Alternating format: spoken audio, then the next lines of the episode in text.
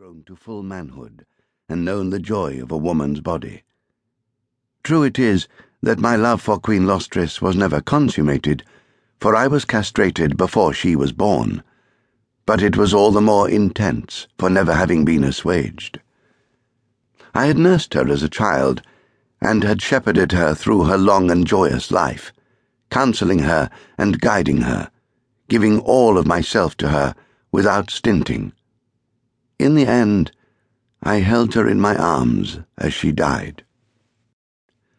Before she went on into the underworld, Lostris whispered to me something which I will never forget. I have loved only two men in my life. You, Taita, were one of them. Those were the sweetest words I have ever heard spoken.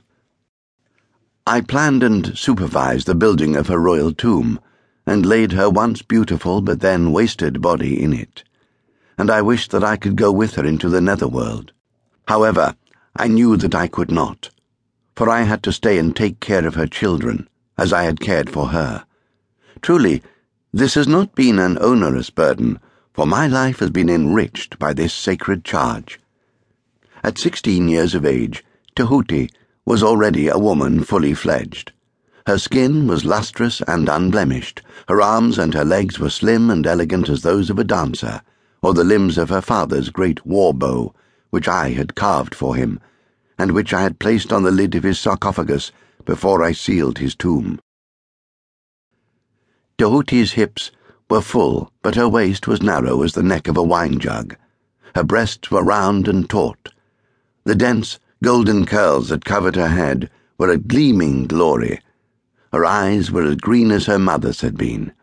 She was lovely beyond the telling of it, and her smile wrung my heart whenever she turned it upon me.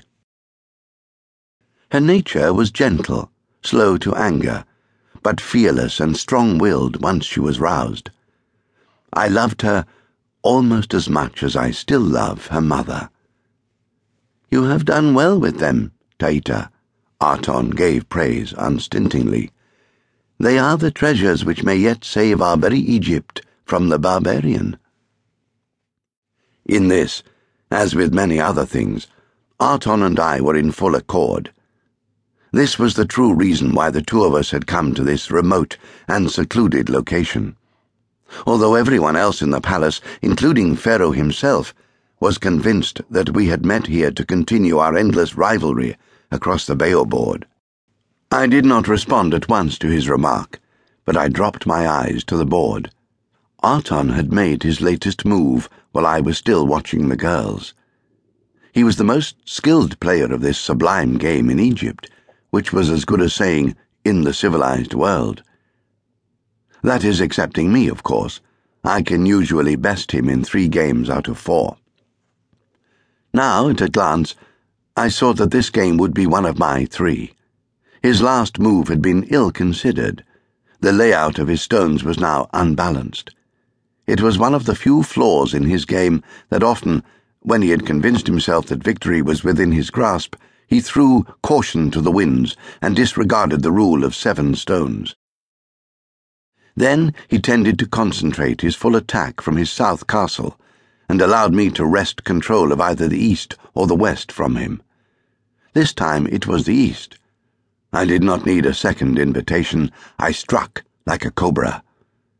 He rocked back on his stool as he evaluated my surprise move, and when at last the sheer genius of it struck him, his face darkened with outrage and his voice choked. I think that I hate you, Taita.